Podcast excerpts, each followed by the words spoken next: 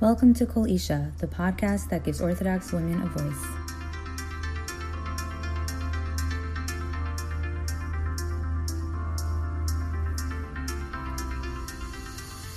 Welcome back to Kol Isha. So this week, in preparation for Shavuos, I wanted to cover a topic um, that I think a lot of women can relate to, especially in the modern era of 2020 um, where some people wonder what exactly is the women's role in Kabbalah Torah and on Shavuos itself. Um, many women throughout their lives struggle with the different stages that they go through first as single women, then very often married women, women with children, and then sometimes those children leave the home and um, then they become grandparents. And throughout that time, many women are given the role of homemaker. Some women are working outside the home too. But very often uh, we're taught, especially in the more right wing schools, that the main role of the woman is to support your husband when he learns Torah. So when it comes to the Yantif of Shavuos, where does the woman's role fit in when it comes to Kabbalah Torah? So, to discuss this topic, I invited Avital Chizhik Goldschmidt. She's a writer who lives in New York City. She's the life editor at The Forward, and she was previously a reporter for Haaretz. Um, her work has also appeared in the New York Times, Salon, and Tablet. Avital teaches journalism at Yeshiva University Stern College for Women, and she also does pastoral work alongside her husband, Rabbi Benjamin Goldschmidt, who's a rabbi on Manhattan's Upper East Side. So, welcome, Avital. Thank you so much for joining us. It's so my pleasure. Thanks for having me. So, Avital, can you give our audience a little background about yourself, uh, a little bit about where you grew up, um, why you became interested in writing, what it's like being married to a rabbi of a large congregation and being in the role of sort of the rebbitzin there? What can you share with us about yourself? How much time do you have? as much time as you're willing to um, give. Lots of questions. Okay. Um, well, I guess I'll start with the very beginning, as they say in The Sound of Music. Um, I was always a writer uh, from a very young age. I loved writing stories and poetry. Um, I never really thought I would become a journalist until, um, you know, I did stuff in the school newspaper in high school, um, and then I went to Stern and I was involved in newspapers there, but I didn't really think about it as a career until when I was around 20 years old. I was in my last year at Stern, and I wrote this sort of very fiery essay about the culture of chumras, of stringency in the Orthodox community. Um, this was around the time there were these riots going on in Beit Shemesh with extremists. And I, I basically wrote an essay talking about how there is this pressure to be extreme in religious piety, and I find, and usually it comes down to tznius, and I find that antithetical to tznius because the whole point of tznius is that we should be modest about our piety, and I talk about the original pasuk of that this is the, you know, our walks with God have to be modest. Um, our, our righteousness, our piety. No one needs to know how much you learn every day or what hechsher you don't eat from. Um, so this was when I was 20 years old. Uh, this was it was you know very much a personal essay. I sent it off to Tablet magazine and it was published, and the piece went viral. Um, it was my first sort of shock being in the limelight, saying something really public. It was, for the most part, those who read it were really related to the topic at hand. Um, I obviously got a lot of pushback. Uh, most of the educators in my life really were, were very upset with me. Um, Rabbanim, teachers, uh, like women who are madrichot to me for, throughout my life, uh, told me to take it back. You're never going to get married. Um, but it was it was kind of my first foray into expressing an opinion publicly, um, which was a really weird thing to do as a 20 year old from girl who's you know, my sights were mostly set at the time on Shidduchim. I was really not planning on being this kind of public opiner. But slowly but surely, I kept writing, um, I realized I do have a lot of things to say about various things. I was around, it was, I was 21 and I read an article in Haaretz, the far left secular paper in Israel, um, in which the editor basically talked about how the pushback against his journalism is so violent. And I wrote a letter saying, yeah, hello, that's journalism. And I know what that's like because I here I am, a frum young woman, and I face a lot of pushback against what I'm doing. Um, and I sent that off to the editor, and I got an email back from Tel Aviv saying, we're going to publish your letter to the editor. Do you have time to meet with our New York editor next week? And I said, okay.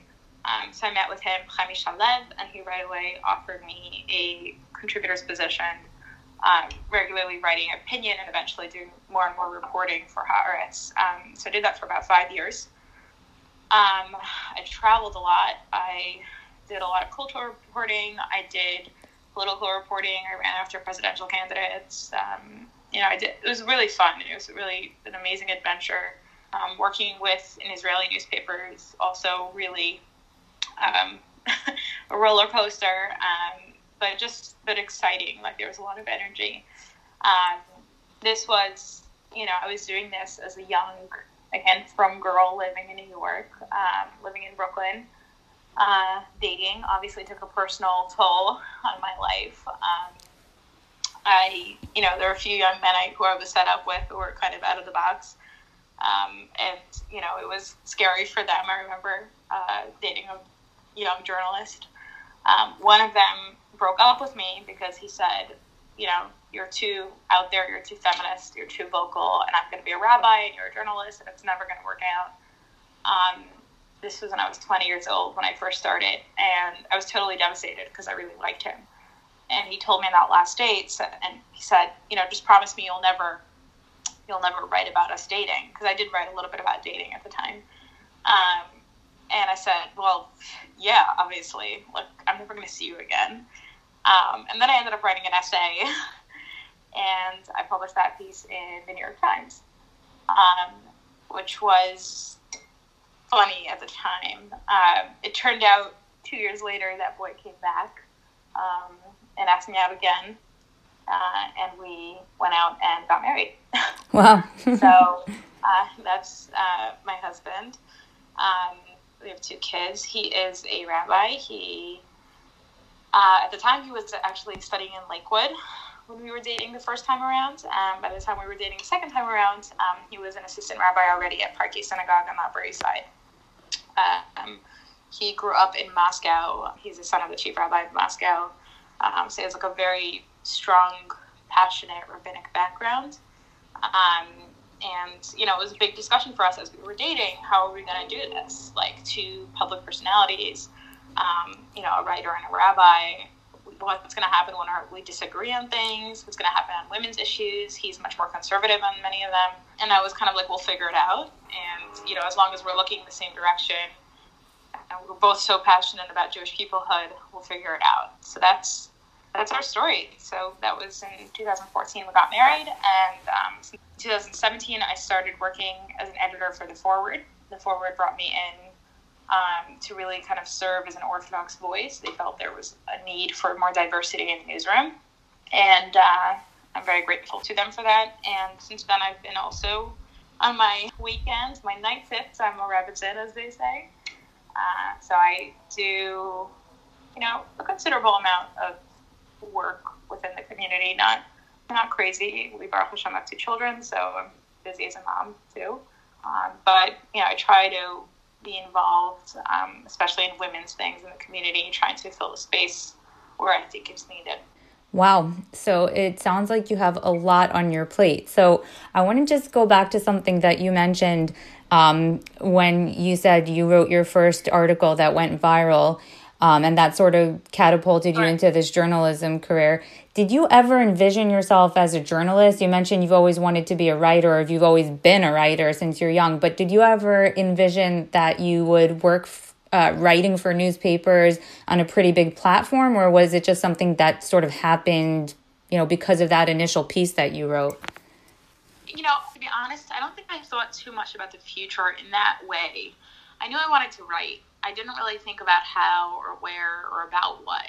You know, I had this teacher in um, who was a rabbi who taught calculus um, in high school, and after I remember at the end of the year, he turned to me, he called me Chizhik because my last name Chizhik in English looks like Chizuk, so he'd always call me Rebbitzin Chizuk. Rebbitzin Chizuk, um, you know, I hope you take your writing talents. Uh, I think he was being nice to me because I did so poorly in calculus, so he felt like he had to like compliment me on my writing. he was like, "I hope you take your writing talents to um, to somewhere, you know, to write about the frum community. Like, I hope you, you know, you represent us." He said something of that sort. Um, and I remember laughing and thinking about it afterwards. And it's funny because I remember it now 10 years later. But it's, you know, I at the time I, I thought it was funny because why would I want to write about my like community? Like there's nothing to write about. Like I really didn't I didn't think that's what I would want to be doing. I thought, you know, maybe I'll be, you know, I'll move to Israel and I'll be a Middle East reporter. Uh, you know, I'll report on war, I'll report on politics. Um, I don't think I ever thought of that I will be sort of voicing issues in the American Orthodox Jewish community. Um, I think a lot of it fell on me. I think a lot of it I feel compelled to do, um, especially these days more and more. Um, you know, I think there are a lot of things that need to be said, whether it's critiques of the community or whether it's defenses of the community. Uh, a lot of those things need to be said and from a place of integrity and from inside. You know, I hope to publish a book. I'm working on a novel as well um, sent in the film community. We'll see if it goes anywhere. But, um, you know, I, I did always think I would write fiction. Something I always thought about. Wow. And then, you know, your description of uh, working as a journalist, you know, like you said, running after presidential candidates as a frum girl, that must have been a very unique experience. That's very cool. Yeah, it was. I mean, listen, at the time, I didn't think it was crazy. That was just like what I was doing. Um, but lately I've been thinking back and thinking like that that was weird. well, it's definitely unique. yeah, like I didn't look like I would attend all these, you know, charity dinners and political events, and I'd be hanging out at the media table, and I, you know, I looked different. Like I was, you know, people knew I was not the classic sort of Jewish journalist on the beat. Um, but I, I didn't feel terribly self conscious about it. I just like went ahead with it, and I just was very I feel like I, I think I was pretty confident. Um, but now looking back, it's, it's rather funny. Yeah, and probably being young also, you know, gives you a different perspective. You know, in when you're in yeah. it and you're young, you don't really think of it the same way as when you're older. So, very. Totally. Yeah, very cool. So let, let me ask you a sort of a loaded question. So, you know, you mentioned your husband, who's a rabbi, was learning in Lakewood, which is pretty right wing. And yet you have this very, uh, you know, sort of feminist view of frum women. Um, and I've noticed that in your writing. So, how do you view the role of the modern day Jewish woman? Like so many of us are balancing so many different things. You know, a lot of us are in the public eye going to school myself, we were always taught, you know, the ideal role model for women was that classic Hine Sarah Ba'ohel. She's just quietly supporting yeah. her husband. So, how do you view the the role of the Jewish woman today, and how do you balance that with sort of being like in the rabbinate with your husband? Yeah, lots lot to say on that. I will just add one thing. I I grew up in a much more modern home. Um, my parents are Russian Baalei Teshuva, um, so you know, who became frum as I was growing up, which was very formative for me. So, um, in a way, I'm I'm not really I'm not really a BT because my parents were becoming frum as I was growing up, but I'm not really an FFB either. Like a lot of this, like cultural norms, the language, all of that, I had to kind of pick up as a kid. Um, I always joke that like my parents immigrated here before I was born in 1979, um, and you know, and then uh, like we went through a second immigration. We immigrated into the Frum community. Um, and it really is like that. Like it's a totally new language and new universe. Um, so I come from a more, I would say, kind of classic modern Orthodox community. Um, I went to, you know, Bruriah Stern. Um, I don't know where to classify that, but I see it as pretty centrist. Um, and, you know, my husband is coming from a much more right wing. He went to Ponevezh, Hebron, and then Lakewood. Um, so, two very different worlds, which is why yes. it also took us a long time to get together. Um, but you know, and we we have different views on these things. I mean, I think he has changed. He has his perspective has changed dramatically um, since we've gotten married on you know the women's issues role. Um, because he sees my struggles and my questions and he understands they're real and you know it was funny i he gave a speech last year at our shul sisterhood luncheon. They, for some crazy reason, decided to honor me, and and my husband gave a speech there, and he said. It was the first time he said this to me in front of hundreds of people, and he turned to me and he said, "Avital, you made me question. You made me understand. You made me think." And he said to me, "Have you ever thought what it feels like to sit behind a mechitza?" He's like, "I never even thought about anything, what it might feel like." and you made me wonder, you know. So he's changed a lot. Um, how do I reconcile? First of all, I definitely differentiate between what I believe in my all of my hubris. Um, Hashem wants us to be like what the Torah is asking from us, versus how society um, has sort of shaped a certain narrative, a certain stereotype, a certain expectation, as you said. Sarah Ohel. Um, you know, Sarah Imeinu was one of many lauded female, you know, heroines in Tanakh. Um, and some women, you know, want to be Sarah Imeinu. Some people, some women want to continue in that path.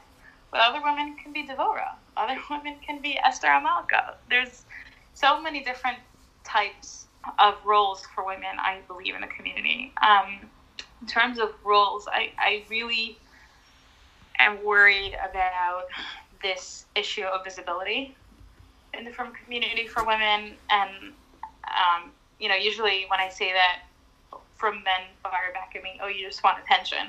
No, I don't want attention. Um, I really think it's a problem because every time I look at a publication, every time I look at an event, every time I look at you know things that are being promoted, I only see men. Every time I look at political events, I only see men. Um, and it started to bother me. You know, it's really it's starting to bother me, and I and it's it's wrong because fifty percent of our community is not being represented.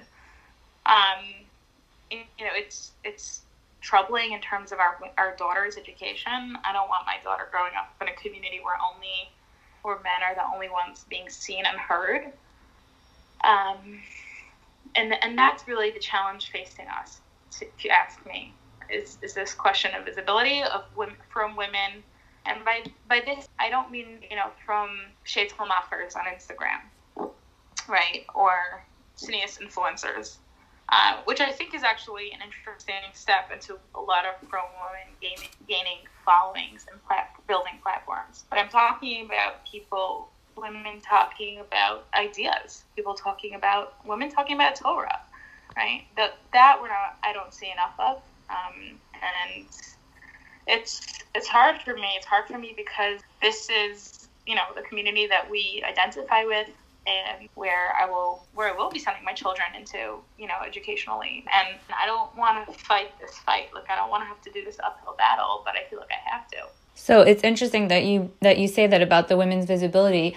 Um, first of all, I totally agree with you. Um, you know, especially in some print magazines and things like that, there's very it, there's there are very few that will feature women and even if they do they will not show their faces which is kind of you know bothersome that a women's magazine won't show um, women's faces. Yeah. but one of my goals when i started this podcast was i wanted to have um, one version of it on youtube with the faces of the women speaking.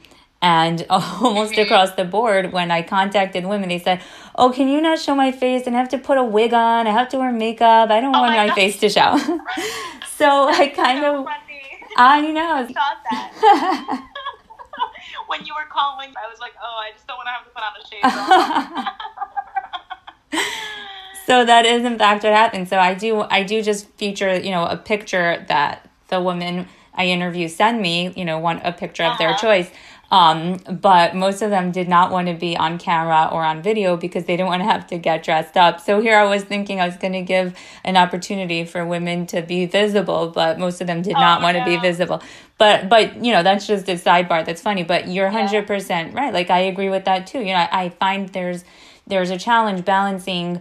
Um, first of all the ever present tznius issues and then also you know wanting our our girls to feel empowered. I have uh, two daughters and yeah on the one hand i want them to learn um, you know our jewish values but on the other hand i want them to feel like they they should be empowered as girls too. And there's i find that there's not that much opportunity um, you know, in frum circles to give them both messages at the same time. Like the further you move yeah. away from center towards left, you do have more women, you know, in more visible positions being featured more, but then you lose some of that, you know, modesty and the sort of classic women's roles that go, you know, that sort of fades away when yeah. you do find women being featured more prominently. So it's like the balancing issue that I find, um, you know, where the challenge really lies.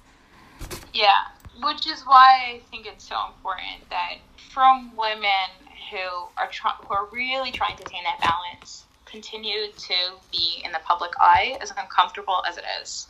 Um, I will tell you, as a oh god, as a frum female journalist, it is not easy. I get literally like I get so much hostility for what I do every single day.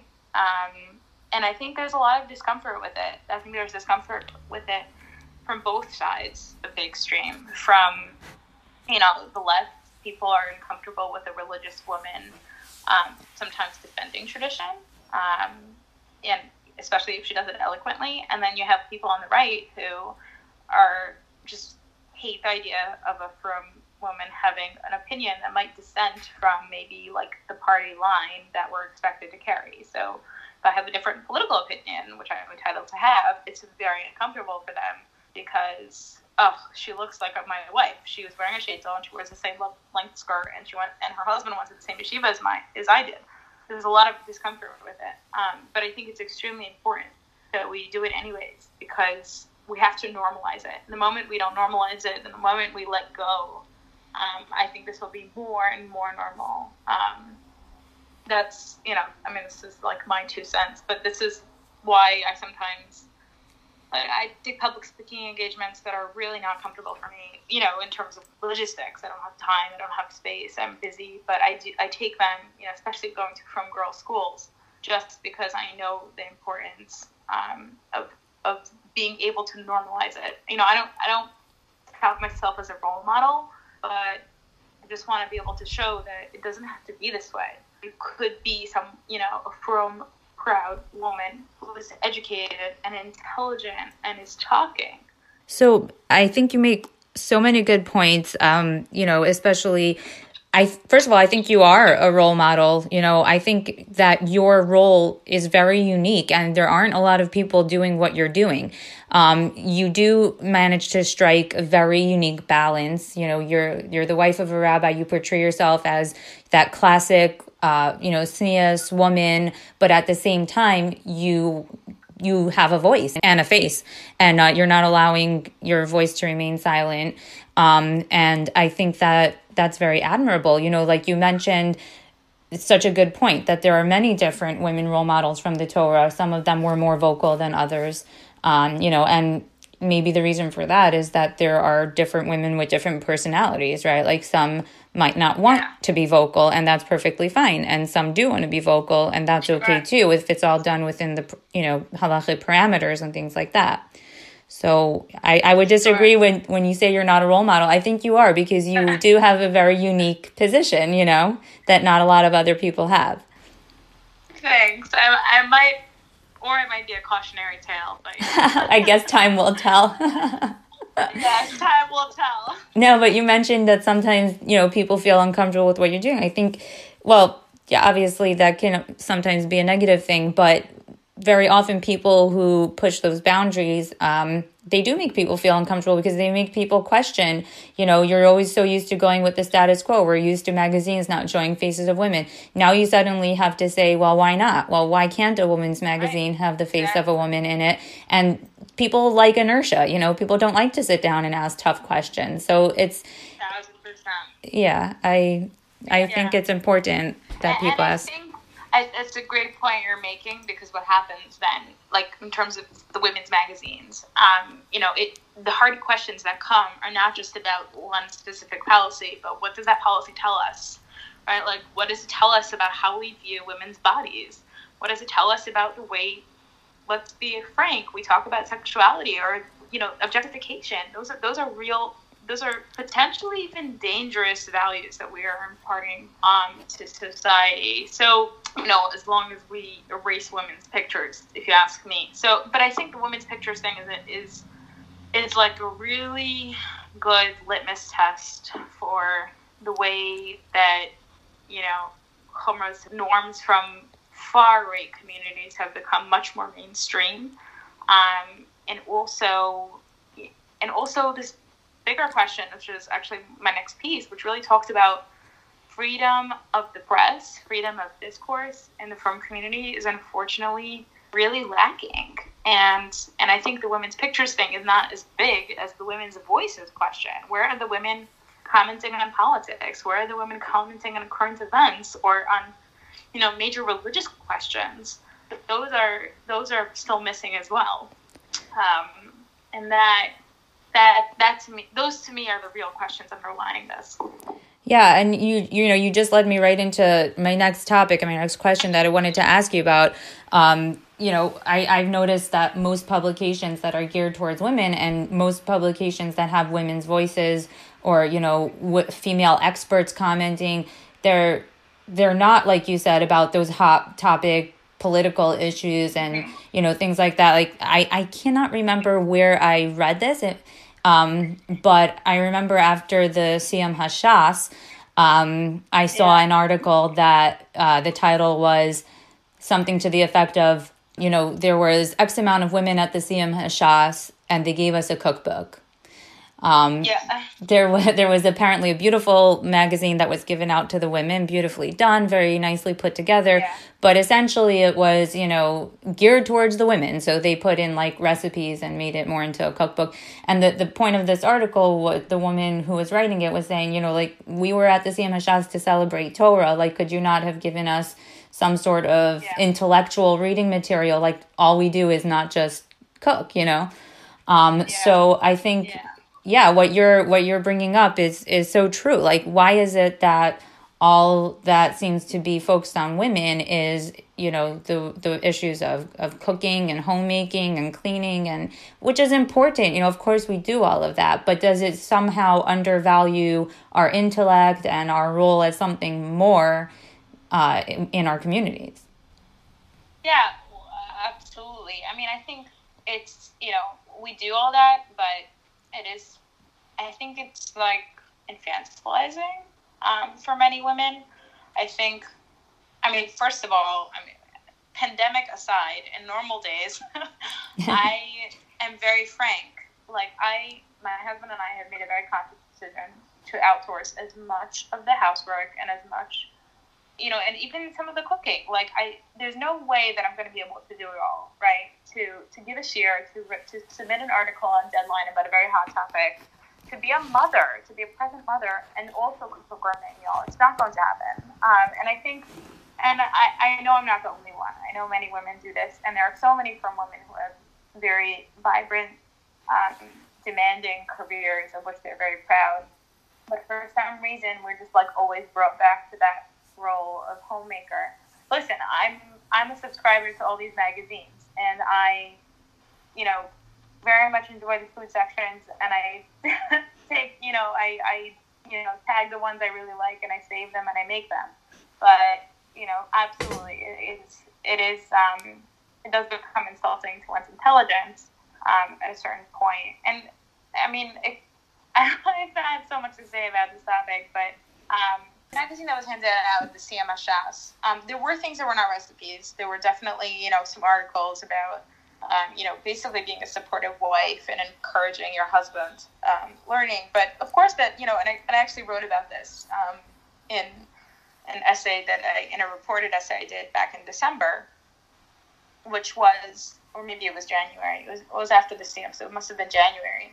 Um, which is, you know, it is offensive because, you know, what about our learning? What about the value of our learning? And I don't mean necessarily Gemara I mean, I, for one, do not have the skills of Gemara learning. I did not get that. Um, I, I now feel illiterate to an extent, um, and I feel really bad about that. I hope, Emir Hashem, that I will be able to give it to my daughter. Um, and there's nothing wrong with that. There's absolutely nothing wrong with that. In January, I, I published this piece about um, the Haredi women in Yerushalayim learning Gemara. Um, there's like this sort of, I wouldn't say secret anymore because I published a story about it, but there's this sort of quiet group of women who are getting together um, with a few different rabbis um, and teachers who are well, who are basically teaching them basic Gemara skills, um, but at a very high level. And I sat in on this class. This was I went in December. I was in Yerushalayim, and I went for one evening to listen to this class, to sit in and see the chavrusas between these women.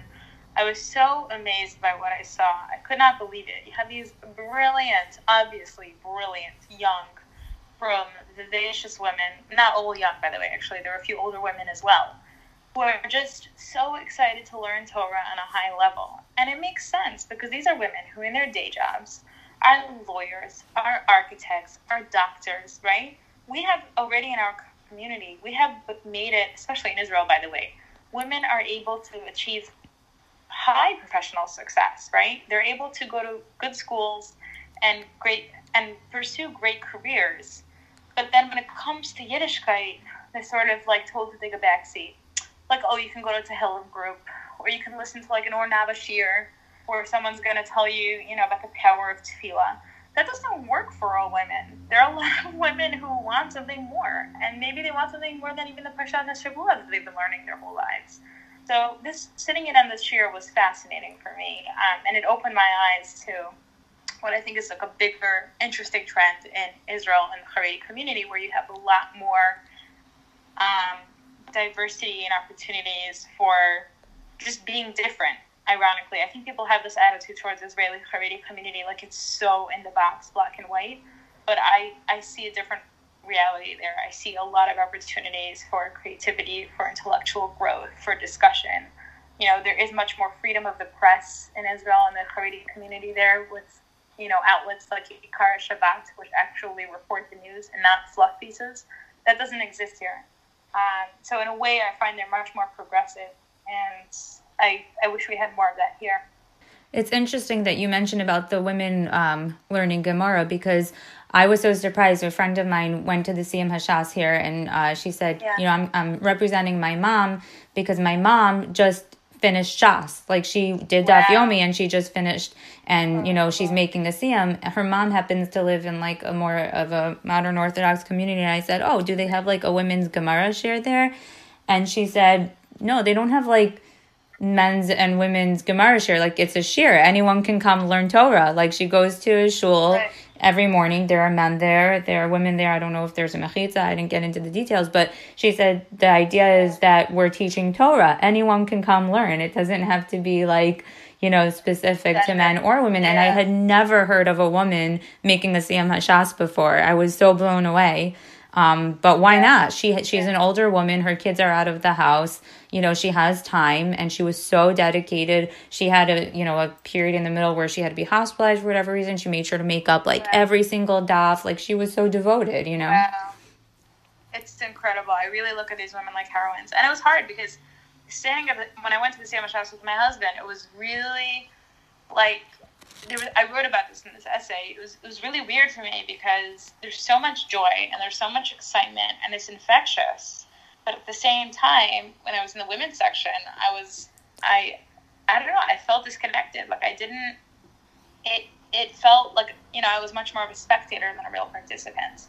Um, and it doesn't have to be that way. That's that's what bothered me. It doesn't have to be that way. Like we really could be structuring our community in a different way. Now, I don't necessarily expect that to happen anytime soon from the Hashas committee or the Aguda, um, but I think you know change has to come from the ground up.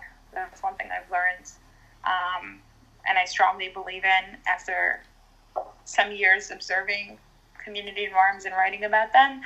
Uh, I think there's like a lot of talk about like oh change has to come from within and like slowly but surely people you know in decision making positions will eventually you know progress to a better place. But i really think that's not that like that train has left the station. Um, i really think that change is going to have to come from you know regular community members citizens who say i want something different. Like yeah i want my Beit girl to learn gemara deal with it. well, I don't think that the people in positions of power are going to be making those changes on their own. You know, some like they have Correct. to see the the wave start before they would. Exactly. You know, you can get them to buy in. That's how Sarah Schenirer started, right? She she went and did it on her own. She created Yaakov. It's you know afterwards she got the brachas and the skamos, but in the beginning it was she just went and did it. And from what I've heard, she was you know there was not a lot of buy-in early on, and there were people that no. didn't agree with what she was doing. Yeah. So here's another uh, here's another um, disturbing story. So this has sort of like stuck with me since high school, and I remember I guess must have been around Simchas Torah time or something. One of our high school teachers was telling us that when she was in shul one year on Simchas Torah.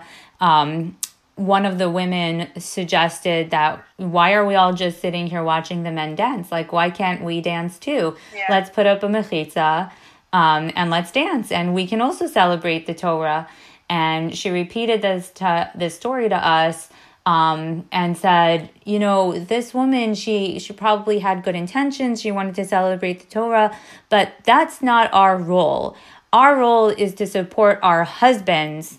Um, and so, if you've done that correctly, then your nachas is your husbands and your sons who are right. dancing because they have learned all the Torah. Why do you need to dance too? And it was almost like, why would you even like why would it even occur to you to want to do that that's not your role like your your heart's not in the right place if you think that you should yeah. also be dancing on simchas torah oh my gosh um sorry i disagree I, I mean i yeah i mean i i think that we deserve full experiences lived experience of Judaism in the way that we want to live it.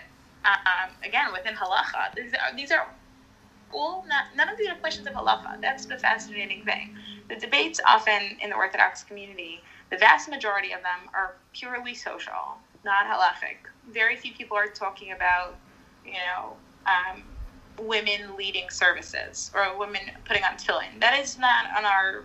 That's not what you know on our radar. That's not I don't think that's what most women who grew up in this community are interested in or want. That's you know, I think there there may be some women who struggle with it, but I, don't think that's the vast majority. I think the vast majority are just looking for spaces in, in which they can really experience Judaism in a way that their husbands do. And the interesting thing is, I'm thinking a lot about this now, the situation.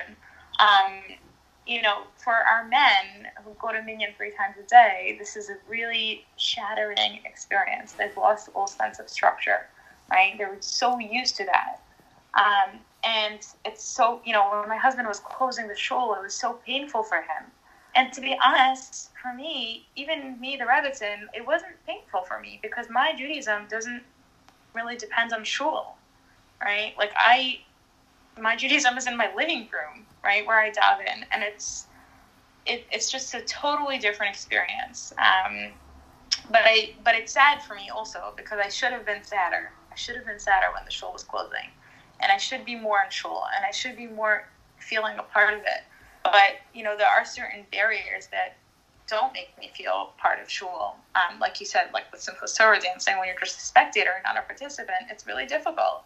Um, and again, this is not a question of halacha. This is a question of just like being creative and and being sometimes a little bit brave about doing something that might not be socially like what everyone does and being okay with it. I remember growing up, the women who were so makbid. I went to like a regular modern Orthodox shul in New Jersey, lovely, lovely community, and the women who are so passionate and makbid about let's say dancing on Simchas Torah, like when I was looking at them, I thought they were they must be like a little bit weird, like they're the weird feminists in the shul, you know.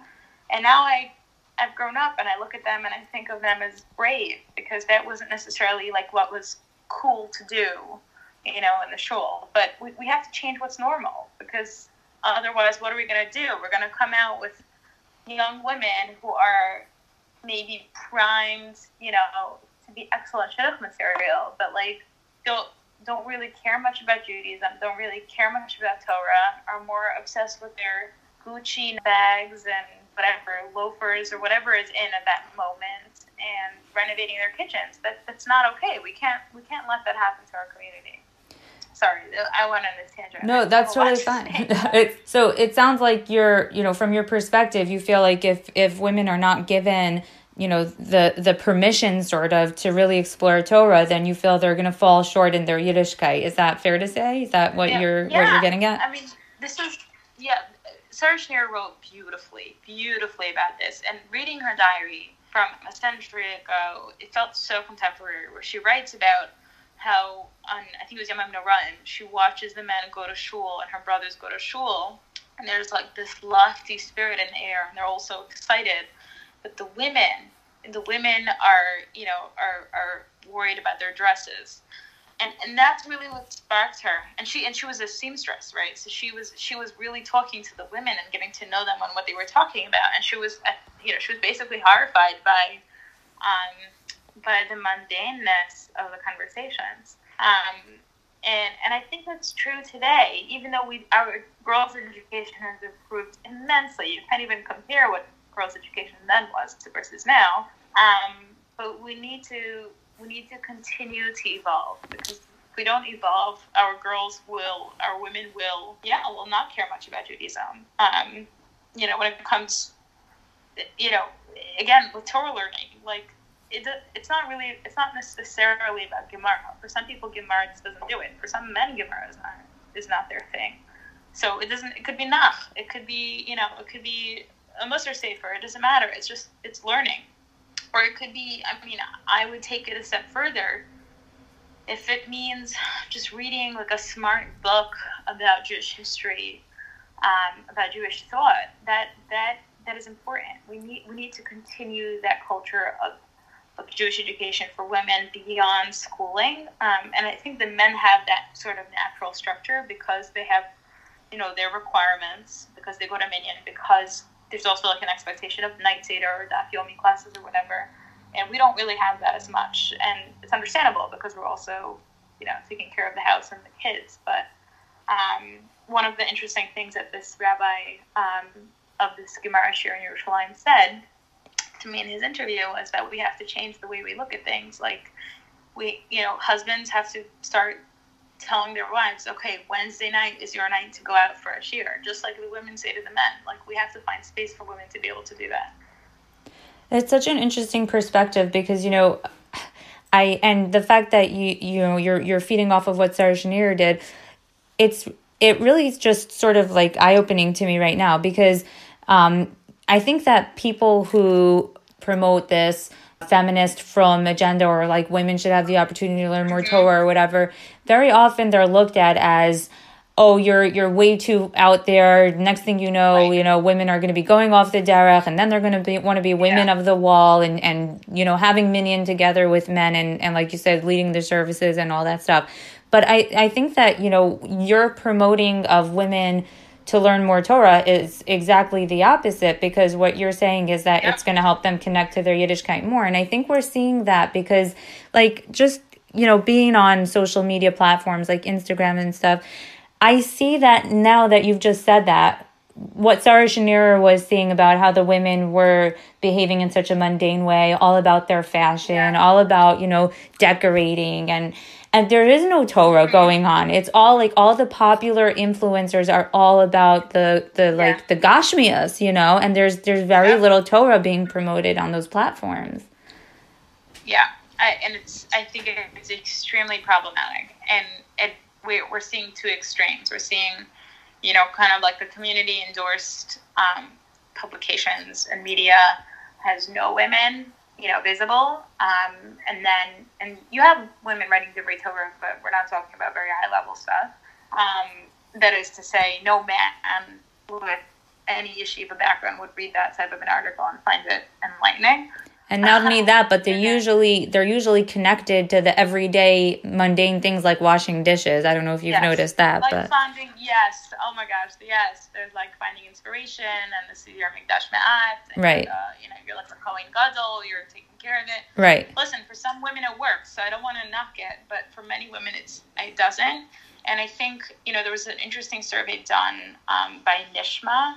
It's like a small um, polling, polling like research group. Um, I mean, it seems like it was a small sampling. Like they had a few thousand over 3,000 people respond to the survey, but still interesting. Um, they found that the number one reason that people left orthodoxy of the respondents were was um, women's issues, meaning among women. Um, so I, I, think exactly the opposite. I think those who learn, um, you know, are become stronger in their Judaism.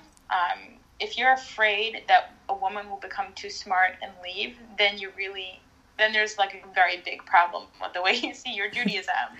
Um, you know, I we I, we really need it. And I say this by the way as I'm like in no way a scholar, a Torah scholar. I am not a high level shiur giver. Like I, I try, but I'm not. Um, but I just I see I say this as a writer. I just look at the way the community is going, and there's a huge lacking. Like the fact that we this is not, you know, even like socially. Where was I, talking with a friend, and you know, a friend with similar in this, you know, within this kind of similar, whatever, modern yeshivish group. Um, and she was telling me how like her friends like they get together for board games or like girls' nights or whatever. But like when she wants offered, why don't we learn something? Why don't we have a shiur? They looked at her in horror, you know. Um, and I and you know maybe that happens among men too, but I, I don't think it's normal um, in our community to to really look at Torah learning in that way, and it's very sad because uh, you're right. Like the Gashmias, to my mind, has really taken over. Um, and now I'm, I feel like I'm sounding like a very bitter Chumash teacher. no, but you know what? I think it's it's like counterintuitive. If that's all you give women to focus on, right? If you say all you should focus on is your home and all you should focus on is how you dress and it has to be tznius, of course, but still all you're focusing on is your clothing and all you should focus on is how you take care of your kids. And then, of course, you're going to want your kids to always look so beautiful and presentable and always wear these beautiful outfits and everything. And if that's all you're given to focus on, um, then you're going to wind up wanting to do that really, really well. And what's going to happen is you're going to wind up just focusing a lot on on the Gashmias. But if you know if you're told to focus on Torah too, then you, that gives you another like sort of outlet, you know, but in a different in in a more meaningful way. Yes, and it, it's hundred percent. Like it's um, uh, honestly, I think a lot of it is is innocent. Like I think you're right. Like for many women, this is just the way they express themselves creatively. Um, and and by the way, I'm someone who I'm you know just like any other girl. I like to dress up and I like you know to buy nice things or whatever, but it's not part of my identity. You know. Um, yeah, I, I think it's it's basically where our kind of realm of influence has become so limited and um, and it worries me. It worries me because we we need women's voices in positions of influence, and it comes. I'll tell. I'll give you a very good example. Um, I mean, this is like you know really touchy, literally these days. But you know, the issue of mikvah right now during the pandemic. Um, you know, it's we need women's voices on these things. Like there were so many women who were really scared to go and were not really trusting local rabbanim their assurances that their mikvahs were following all the safety protocol. Um, and, and some of them were, but the fact that these women were not trusting them means that something, to my mind, is broken. It means that they don't feel like they have a representative on the inside. I had two different women call me. This was crazy. I had two different women call me, like yeshivish girls, not like married to guys who had gone to right wing yeshivas do not live in Manhattan, where you know where our community is. So they're not, not my congregants. Two different women called me saying, "I follow you. I follow your work, and I wanted to talk to you about mikvah." And I was like, "Okay." and they told me, you know, they are afraid to go, and they don't trust their rebbitzin and rabbi that they that they take science seriously. Um, this was like at the beginning of, as things were starting to happen, and it just it made me so sad. I was so sad about that. Like I feel so bad for them that they couldn't trust their own leadership. Um, and, and a lot of it again is because you know there aren't necessarily informed women in positions of power, and it can come down to really like you know questions of pikuach nefesh. I'll tell you another example of this that I saw that was really stark was um, in a sexual abuse case that I was kind of involved in. Um, I was, you know, basically working with women um, victims of unfortunately terrible story in the frum community and these women came before Din, and I was asked to say, sit in on the conversation to help them, to sort of like tr- translate, to serve as an advocate, as a voice for them, for the Rabbanim. And I, I felt comfortable with everyone involved, so I sat there, and there's a woman who was saying how this this abuser describing uncomfortable, inappropriate things that he was doing to her. You know, he like put his hands under her shirt in a summer camp, and this woman was describing was describing it happening to someone else. She was not herself was not the victim, but she said she knows a girl, woman who was felt up by this person. And one of the Rabbanim responded saying, "Okay, so what's the big deal?" Oh no. And this woman was like, "This girl is has suicidal tendencies right now," and the rabbi was like, "A girl, a woman can become suicidal from that." Oh god. And I'm like, well, when you spend your whole life teaching this girl about tznius, and then a rabbi whom she respected breaks it and violates it, yeah, yeah, that's what happened. That's the female. I mean, that's part of the female mind. not only in not only yeah, in our sheltered community, that can happen to anyone in any community. Anyone, anyone in any community, exactly. So, like, sorry to be so vague here because I just have to keep a lot of things private. But but it was it was a really telling moment. There was another woman I'll never forget. She sat in front of the Beis Din and she said she was describing this person and she said the the abuser and she said you know like when he comes close like you just like have a lot of like red flags like you just feel the guy's creepy you know you know and the rabbis were like no we don't know no goodness and I'm like Right, and I'm like, let me explain. Most women have a sort of like system. You know, their antennas go up the moment that someone invades their private space.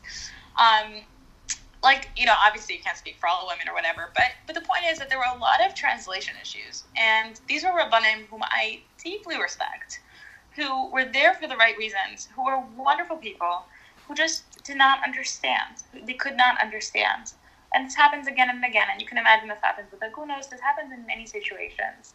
Um, and again, these are these are extreme cases, but again, this is the pikuach nefesh we're talking about, right?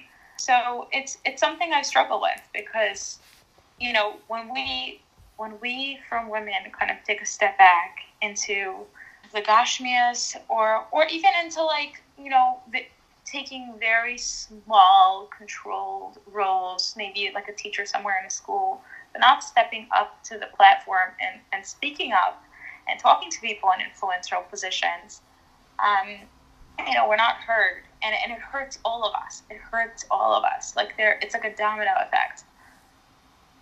Wow. Yes, I think you make a lot of really, really good points. I think, you know, I mean, going back to to the whole Gashmias thing and and what we're given to focus on, it's even like you know with the cookbooks and the recipes and all these things like i don't i've noticed over i don't know what the last 10 years or so there's been like this explosion of just you know um, these higher expectations when it comes to our cooking when it comes to our dress yeah. and all these things and i think we're trying to fill a vacuum because we as women we want to do things really well you know and we're also taught that yeah. in our basic of education like do everything to you know to the nth degree you want to be the best homemaker you want to be the best supporter of your husband you want to be you know the best representative of from lifestyle and everything and so we're aspiring maybe to the wrong things because we're trying to to really do our best. So with all that said, you know, I know a lot of women struggle when it comes to Yamim Tovim like Purim, Simchas Torah, Shavuos, like where the focus is really so much on the men. Um, yeah. And women feel like, you know, what's my role here? I can cook, I can clean, I can support my husband, but is there something more? So, what do you feel like how can women connect more to these to these holidays and especially to Shavuos coming up now? I mean, you alluded to it a bunch, so I think I know where you're going to go. yeah. Well, it's listen, it's hard. I feel like I I before getting married and before having children, I had like a much harsher view in these things. Like, yeah, women should be learning all night. Um, and then, you know, my reality very quickly changed. Baruch Hashem, I'm grateful for it. It's a great blessing. And this is something I davened for. But it's hard. I, was, I literally was thinking about it today. I was just sitting and writing, and I was thinking about how it was painful for me because Shavuos night when I was single was this like um, intoxicating experience. Like sitting in the medrash at 3 a.m. and the shul I grew up in, they would just like they just put a mechitza down the you know the beis medrash. There was a men's side and a women's side, and you could learn. You know, and I would sit with my girlfriends and we would learn whatever we wanted and it was a discussion and it was so much it was fun you know getting that instant coffee at 2 a.m. or the stale danishes um, and and you make it to Shacharis at 5 a.m. and you're just like dizzy from but elated you know you're just like high on spirituality on intellectual connection but also emotional connection to Hashem and and you're excited to dive in, um, and then you're excited to go home and sleep, obviously. But you know, you're you're you're. It's such an amazing experience, and I was thinking about it today. Like, it's I really miss it. I you know now it's just not a reality. Um, you know, we don't like. I just I'm not gonna get an overnight babysitter, and um, you know, our shul is not really also don't have the type of learning program like other shuls do. So like the one I grew up in. Um, so I probably have to go to another shul, which is probably complicated because I'm, cause I'm a Rebbitzin here. Um, but, and I miss it. I really miss it. And um, so it's hard for me to say, though, that every woman should be up all night learning or even late learning because it is really difficult. Because if the food is on you and the kids are on you, most likely 9 p.m., you're, you're like crashed, right? Oh, yes. Um, yeah, so I think it's like really hard to be demanding. Oh, also on top of everything, you must be a Talmidah Chachama when you know, especially at a time of like high pressure, right? Like when you, you have all these meals you just cooked and you know entertaining the kids and getting everyone dressed and getting yourself dressed and all that. It's it's a lot of energy. Right. Um, having said that, um, obviously, you know, it doesn't have to be Shavuos night. It could be any time over Shavuos that one could take time to learn. Um, one thing I'm planning on doing im yirtzeh Hashem is, is like preparing for myself some readings in advance. So it's not like oh, I'm just going to stand in front of the farm shelf and just like choose something I want to read. I'm, trying to be kind of very conscious and deliberate in advance and think about what I want to learn beforehand. Um, I will probably print out some source sheets from like YU Torah um, in advance I will also probably print out some like kind of academic articles on Jewish thought or Jewish history, um, which I find really interesting and also inspiring. And the Rambam says that studying Jewish history is like studying Torah, if I'm not mistaken. Um, so those are those are things that I I plan to do personally. Am I going to be staying up all night learning? Probably not, because I'm going to be exhausted. But I'll probably stay up later, and I know my husband will. So maybe we'll sit and do it together. Um, you know, I think this year, by the way, is going to be like a really interesting experience because people, everyone is home. So, like, maybe this is, I don't know, maybe this is an opportunity for us to start doing more learnings, learning with our partners. Um, you know, I, my husband and I always talk about oh, have to do a chavrusa, so we really have to learn together. But our schedules never align, and we're just always so busy and then so tired. Um, but maybe this is the moment to start doing that. Um, and you know, I think it's I think people could be would be surprised by the different perspectives that each spouse brings to a piece of text. Um, you know, men, in my experience, like they read things so differently from women, especially because we're educated so differently in Limudei Kodesh. But it could be a really beautiful dialogue. Um, so that's one thing. Um, the other thing is, this is going to sound a little bit crazy, but you know, I I would one of the things that I love doing in Shavuos, uh, even though it's not it's not Torah mamash in any way, but I do spend time. I make sure that whatever literature I'm reading, it's Jewish. So like even if it's like fiction, I pick up some good classic like Jewish fiction, like you know, um, Chaim Grade, Sholem Aleichem, like some like good old Yiddish stuff. In translation um, because I find it very inspiring to read about um, Jewish communities of the past and the way that Yontif was celebrated then. I mean, this is like a really like nerdy thing that I like to do, but um, it always kind of infuses my Yontif with this sort of timelessness. Um, and I plan to do that as well this year. Those are such great ideas. I think you're right about the the opportunity we have this year. Like, you know, some I'm sure some women have older sons that will be learning with their husbands, but um, I I don't, and I didn't think about the possibility that I could, you know, sort of be his chavrusa for a little while because he's probably not going to be able to go to shul. You know, staying up the whole night learning by yourself yeah. is very, very difficult. So that's a really interesting opportunity for this year for women.